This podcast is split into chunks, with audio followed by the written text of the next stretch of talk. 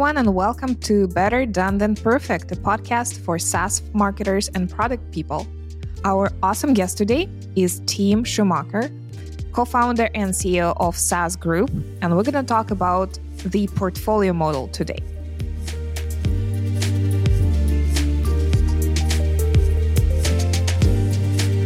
This show is brought to you by Userlist, an email automation platform for SaaS companies. Onboard, engage, and nurture your customers as well as marketing leads.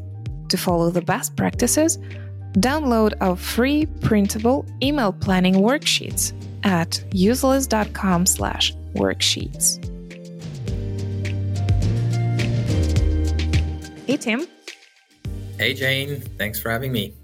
We're so excited to have the original founder of uh, the famous SaaS group here and can't wait to learn more about your model. Yeah, happy to tell you more about the model. Not sure if we're famous yet. We're working on it, but we're also still a startup in a certain way.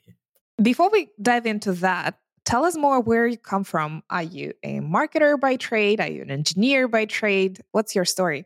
I'm kind of in between. So I think for the marketers, I'm this nerdy guy. For the real developers, I'm the business guy. So it always depends on the perspective. But no, joking aside, as a teenager, I was a developer. So I got my first computer when I was like 13 or 14 and started uh, games, but also very soon then coding and coded my way with websites, with games, with all sorts of things uh, through university. But then I I studied business and I moved more and more on the on the business side.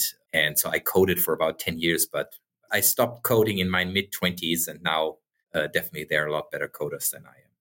Between then and these days, there is another big success story of uh, Sedo, the company you used to run. Tell us more about that. Yeah, so I started right out of university. I started a company called Sedo.com, a domain marketplace Sedo stands for Search Engine for Domain Offer. So we essentially built the biggest marketplace in the world for domains. And the idea was very simple. And I guess a lot of founders also ran into this problem. You know, you you have a a great name, you want to start a company, and then it's like, oh shit, domain is taken. And with Sedo, we always we wanted to make it as easy to acquire a domain as it is to register a new one. Because as you know, majority of names is not used, but there's no functioning marketplace. And so I I spent about 10 years, my very first story, to build this company, build it to about 100 million in revenue, 300 people, took it public at some point. But then, yeah, after over over 10 years, exited the company and went off to, to do new things. And then instead of starting a new one, you decided to use these funds from the exit to buy other companies. What was the philosophy behind this uh, inception story of SaaS Group? Yeah, that's correct. So SaaS Group, I started because I like to get my hands dirty in building companies. I dabbled with angel investments for a few years as well. I did some great angel investments, but I figured, hey, I like to be a founder. I like to make decisions on product, on technology, on marketing, on everything. And I like to move things forward opposed to just giving people money and hope for the best, even if there were some great outcomes, but it's something different.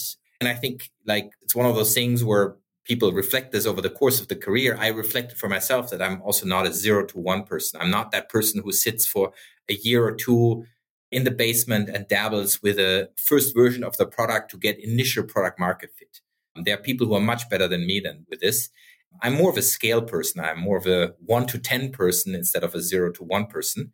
Uh, it's a very different skill set. And at the same time, I figured, hey, there are a lot of founders out there who are really good in zero to one. So they bring a SaaS company to a million, two million, three million, sometimes more in revenue, but then they either struggle with it or they just don't like it anymore. They want to go back to building something because at some point those things feel like routine, or there are lots of other reasons why founders want to do something else at some point. Sometimes there are also more unfortunate ones. They get into a fight with their co founder, they burn out or they just want to spend more time with something else, complete career change, spend more time with the family, multiple reasons.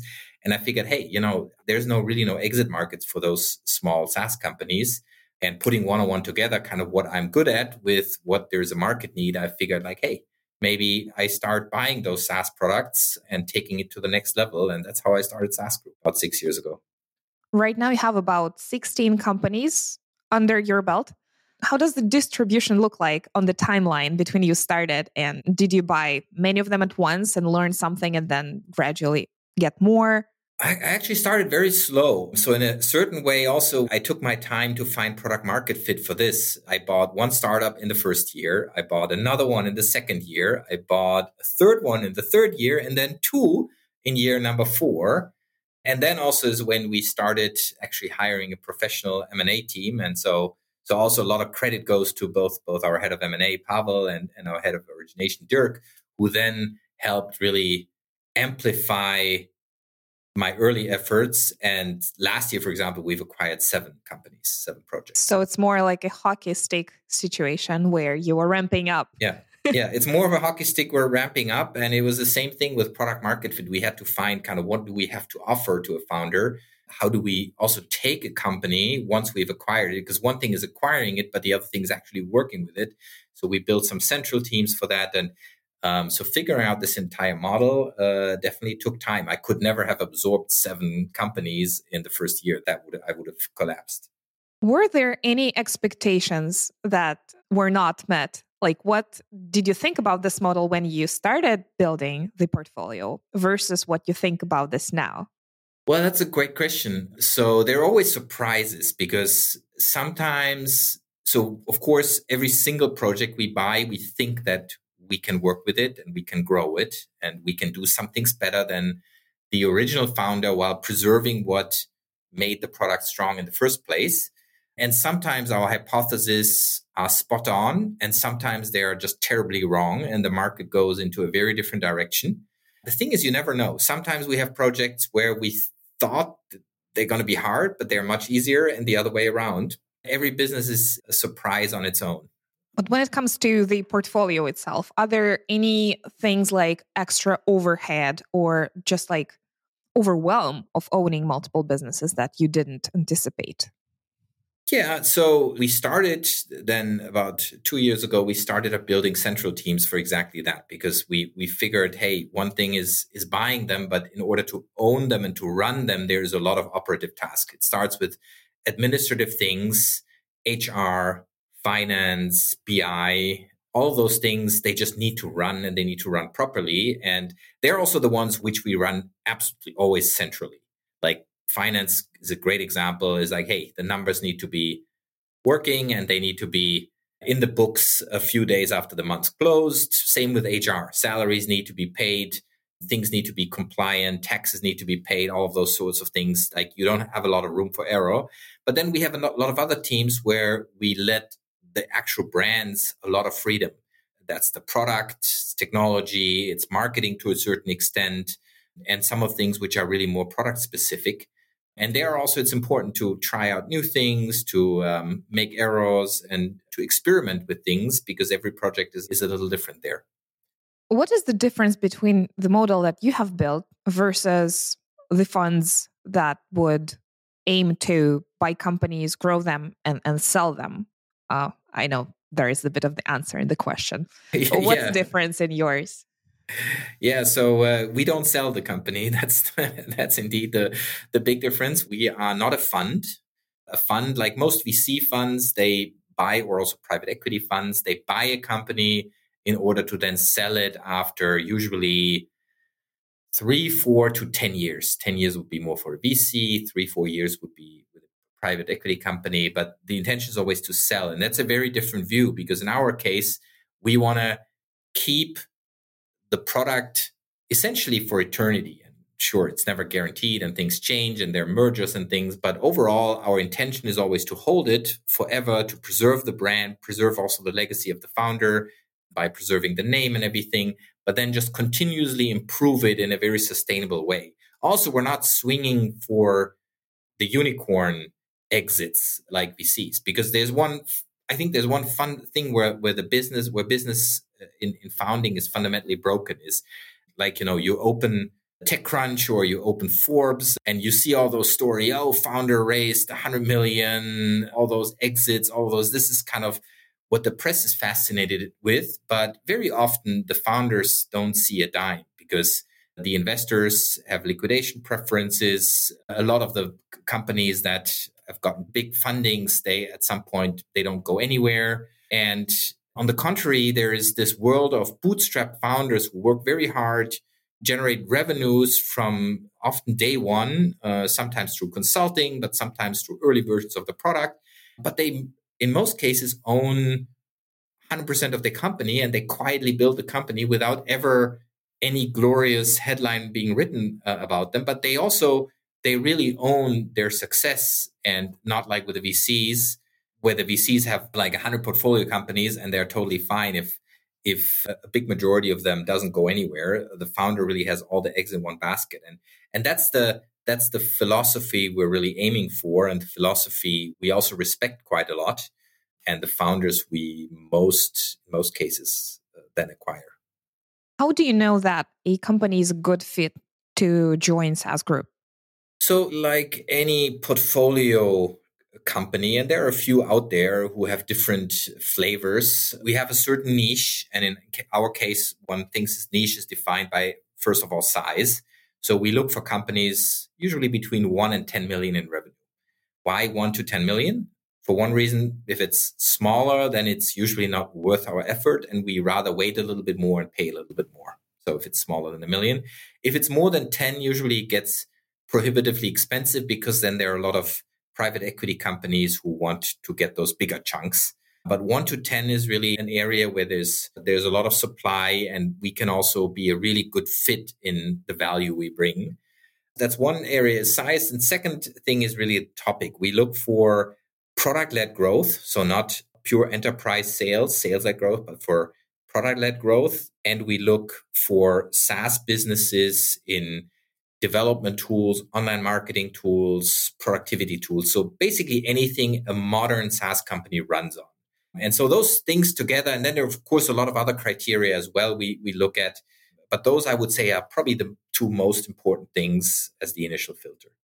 Correct me if I'm wrong. You're not doing any effort to try and unify the branding or change the names or like shoehorn them into a single portfolio that is like styled similarly. They all run completely separately.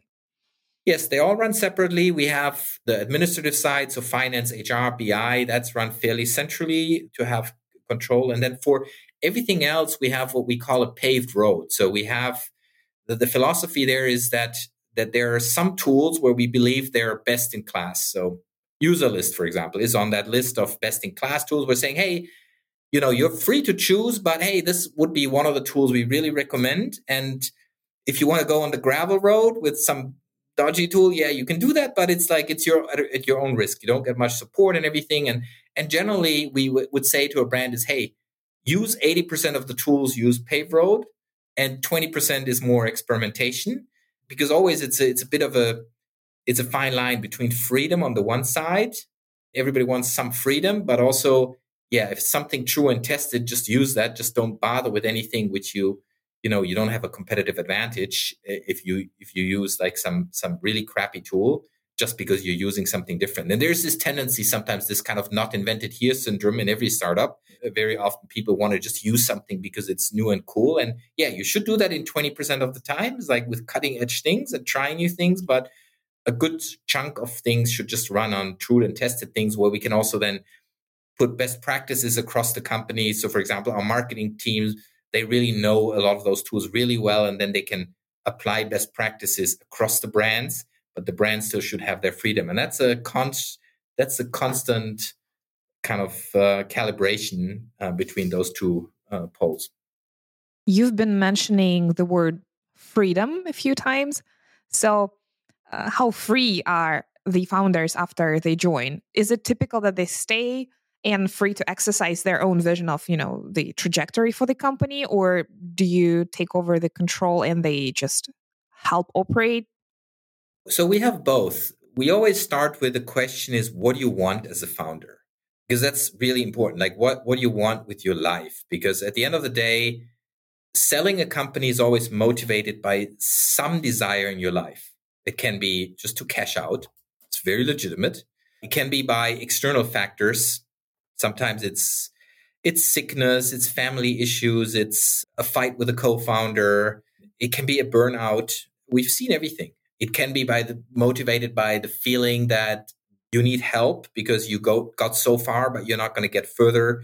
And so we start with that question. We start with is like, why are you selling? And really getting to the gist. Sure, there's always the the explanation of the broker, and that's usually very it's very self-serving that question the broker would always say hey because they wanted to have a new endeavor or something because they don't want to appear weak. But we always want to get to the gist of why does a founder really want to sell to understand his or her motivation because that's the only way how we can then to answer your question finally craft something where we can make it fitting so some founders leave exact like literally weeks after they have sold to us and other founders stay for years we've had everything in between and of course, it like it, it has an effect on price, it has an effect on the deal structure and everything.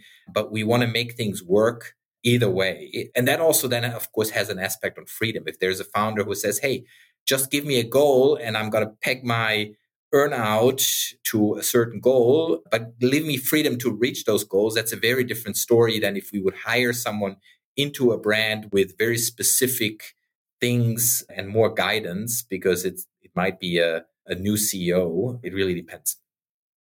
I interviewed JD Graffam from our community who runs a similar portfolio of, well, it's probably not similar at heart, but a, similar model. And uh, one of my favorite uh, things I learned was what's his typical plan of action when they acquire a new company. And their typical plan of action was to research the uh, community around this, find one little feature that has been long asked for build that one little nice feature showing that like we're here to improve and then they just lay low for a year and and observe and and study and you know see how things work out in your case would that be similar or do you have your own like signature ways of dealing with new companies i like this what you mentioned from JD i have to to go back to this five year old podcast uh, of yours with him and, and, and listen to it. I like this a lot because definitely as an acquirer, you want to show your genuine good intentions. And I think that's what uh, they're doing with this. Uh, so I like this idea. What I think we do in a similar fashion is we like to do a very thorough DD, so due diligence. So to to look very closely, involve the community, involve a lot of stakeholders, and really build a hypothesis. So listen to what should be changed. And sometimes it's very little that needs to be changed. Sometimes it's really okay, we acquire a company and we let it basically run in a very similar way.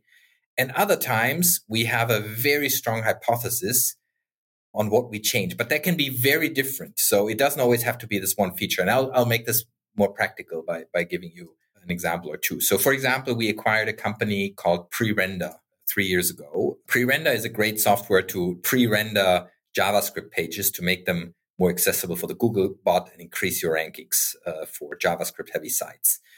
And the project uh, was great, was run by an excellent developer, one of the smartest developer we've, we've ever worked with. It just had one kind of little flaw, I would say. It made 2 million in revenue, which is amazing for one guy. But he, out of the 2 million, he paid 1 million to AWS every year. So half of his, so half of his revenue went out the door through AWS. Our main hypothesis when we acquired was this AWS is the wrong partner for this. By the way, it is actually for, for a lot of projects. I think cloud is very, very expensive. And so we just basically we bought 300 bare metal servers and put it on that, hired a sysadmin, and now instead of a million, it's 200,000. So we cut the costs by 80%. So our initial hypothesis was doing exactly that. So it was not it was something the customers didn't even notice. It was a two month, three months migration project. That was our main hypothesis. And, and we basically, okay, first we cut the costs, then we take this money, we invested into a better product, better customer service, better website, uh, did a lot of improvement on the surface. Again, the technology brilliant, but a lot of like little marketing improvements on the surface and now it's a great business. It's grown many, many times since then in, in, the last three years. But it started with this very clear hypothesis, which was actually under the surface, so not even visible to clients. And in that way, I agree with JD is you need to have one clear hypothesis on what you change. What usually doesn't work is if we go in as like, hey, we can make everything a little better. That usually doesn't work because we can't. We're also not It's not rocket science. We're not the smartest people the, on the planet.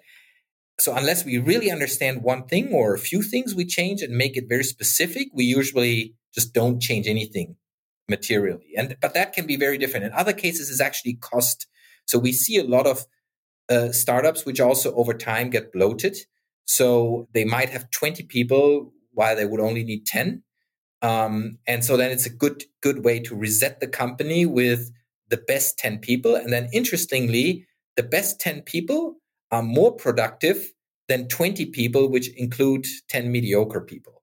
Um, and that might sound brutal, but sometimes it's actually a really important reset in the life of the company. And it's one which is very hard to make for the founder because he or she has employed all those people, has personal relationships, and knows that, hey, I should actually run this with half of the people, but just can't. And so in some cases, uh, that is the main hypothesis. It's just, hey, let's make this lean again. And we've been doing that as well. Now you have the authority to play the bad cop. Exactly. You, you have the authority to play the bad cop. And sometimes you need this. Now, of course, not with a uh, startup where there's one guy, you can't cut him in half. Um, there, it's about building up. So sometimes you need to build up people and sometimes you need to scale down people. But it's in, every time it's important to have the hypothesis what is best for the business to position it in the long run.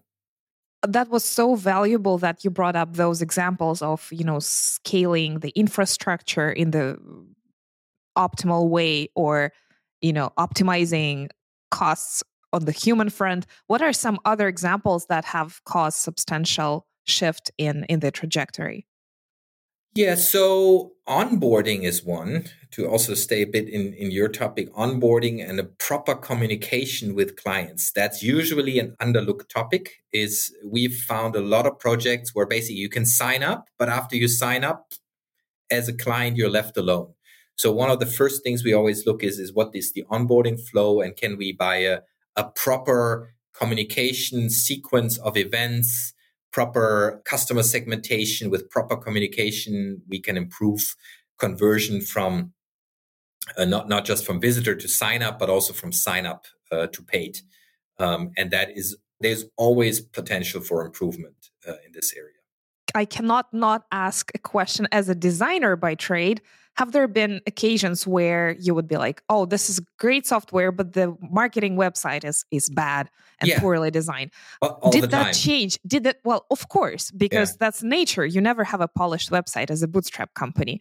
But did that change like the sales trajectory? Yes absolutely. The the aforementioned case with Prerender Prerender very much came from an open source background, doing a lot of links to open source websites, but it failed to have a design for made for conversion. And so one of the first changes we made after we had the the project with the bare metal servers was to have a website optimized for conversion and a design that is actually also appealing to more professional companies. And I think it increased, it doubled, it doubled signups overnight. That's an extreme case, and it shows kind of uh, how much potential for improvement there was. But there's always some sort of improvement.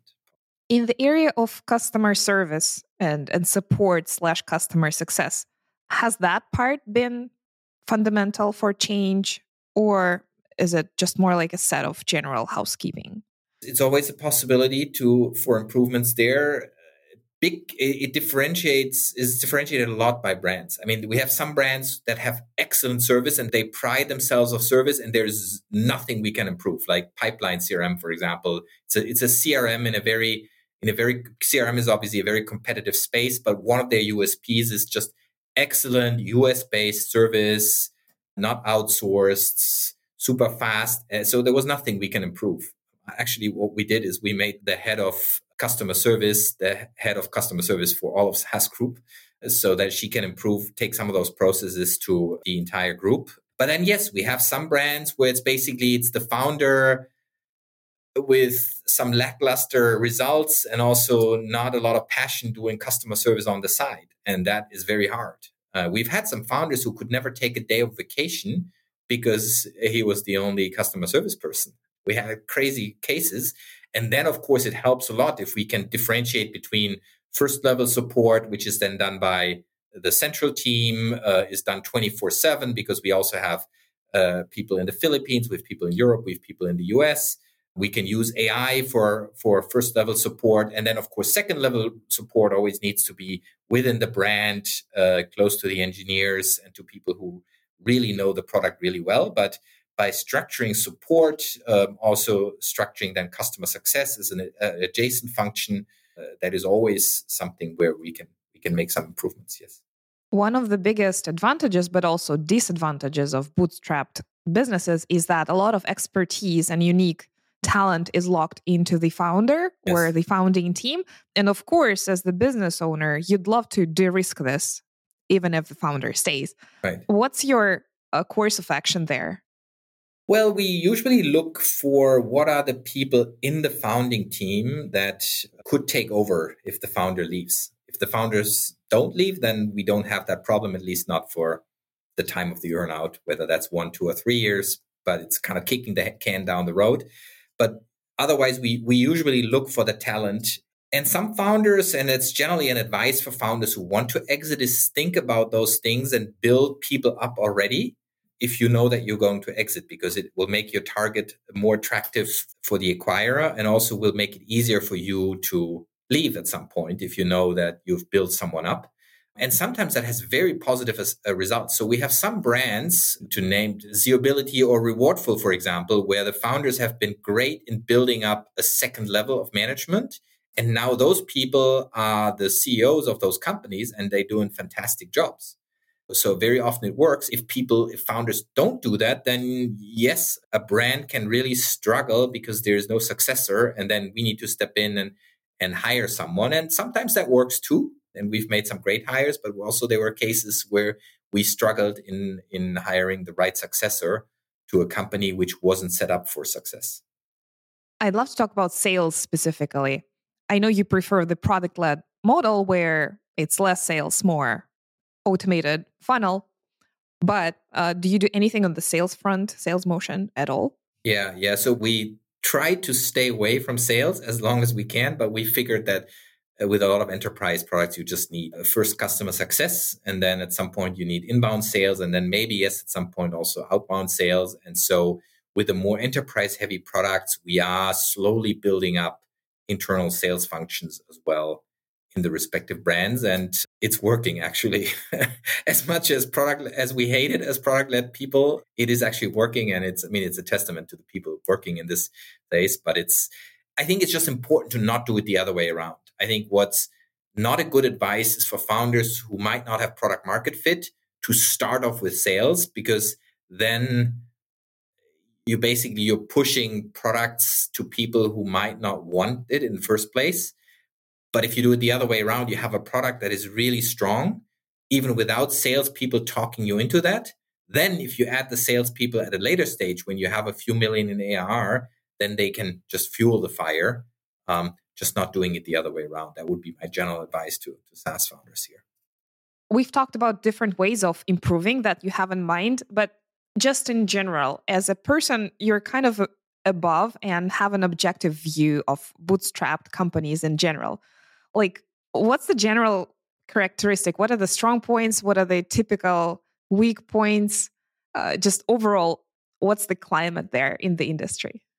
Yeah, so I mean, I, I like bootstrap founders. I, I, I kind of have been a bootstrap founder myself. Sedo was pretty much we we got a little bit of investment, but I think it was like two hundred thousand, which we touched at a time when there was no founding available. Then the the next company. I, I did start a, a, company actually in between Sedo and a SaaS group, which but which I was never operative involved, and it's the market leader in ad blocking. So behind AdBlock and AdBlock Plus, and that was also pretty much bootstrapped. So I like the bootstrapping mindset of being very scrappy, being very tough also with prioritization. Do I really need to hire this person? Do I really need an attorney to to to read this contract or can I just do it myself? Do I really need to hire this fancy office or can I work remote or in a, some sort of scrappy setting? This this general bootstrap mindset, I really admire that and that's that's something also which we try to live at SaaS Group.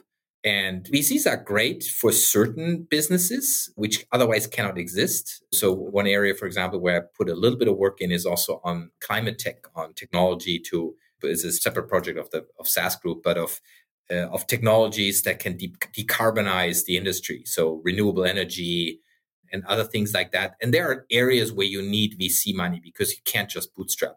But SaaS is an area where you really like it's meant for bootstrapping. You can make early money with either the product or with services and consulting, and you can grow with the company.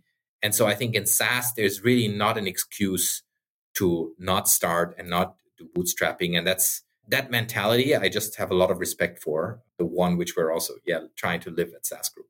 Except that you don't like going from zero to one. And you also know that it's painstakingly hard to do that with limited resources, right? it, it, it is. It is painstakingly hard, uh, which, which is, I guess, I mean, you, you mentioned that you come from the design world, and that's probably how you funded that, right? The first couple years consulting on the side. Consulting, yeah and then we raised a bit of money. We joined TinySeed first, and then we mm. raised an angel round.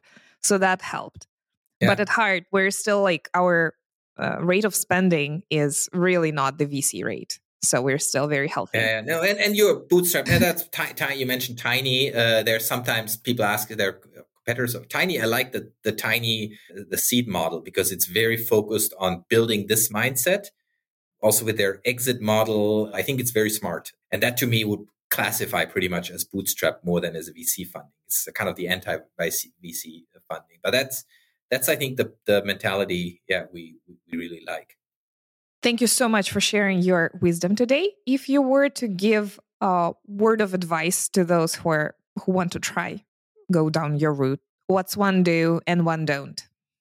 Yeah, on the do, maybe a general thing is just I, I, would say always try to be helpful. Like there's like the community, at, even if you know we're eight billion people on the planet, the actual communities is always small. So you always meet twice or three times or more. So I would say always just try to be helpful, build your networks as well, but always kind of first give, give, give, and then at some point yes take, but be helpful, and it always comes back be someone you know you can trust. Uh, also, I mean, I we do contracts, of course, but I, I like to always also always do things without lawyers because if I if I cannot just look a founder in the eye and trust him or her and we could do this deal without a handshake, then we shouldn't do it in the first place. And sure, we need the contract for compliance and stuff, but and that kind of all goes back to this: just be helpful, be trustworthy, and and stick to your word, and uh, everything else will fall into place and one don't?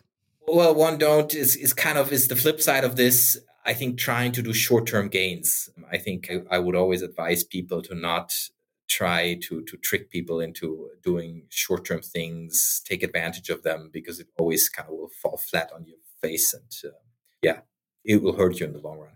Where can people learn more uh, from you, about you, about SaaS Group? Where can they find you online? Yeah, sure. So you can contact me, Tim at SaaS Group.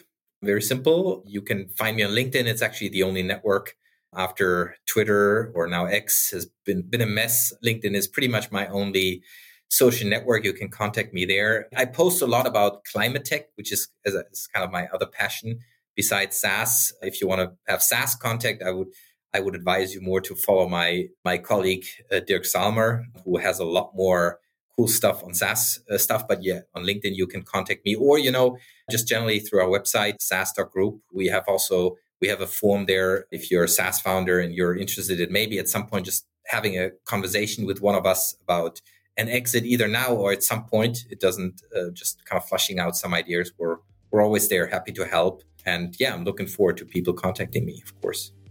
Thank you so much once again. Wishing you great growth on all fronts and all companies and have a wonderful rest of your week.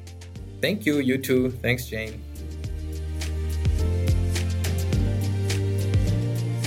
Thanks for listening. You can find a written recap for this episode at userlist.com slash podcast. Please help us grow by leaving a review on iTunes.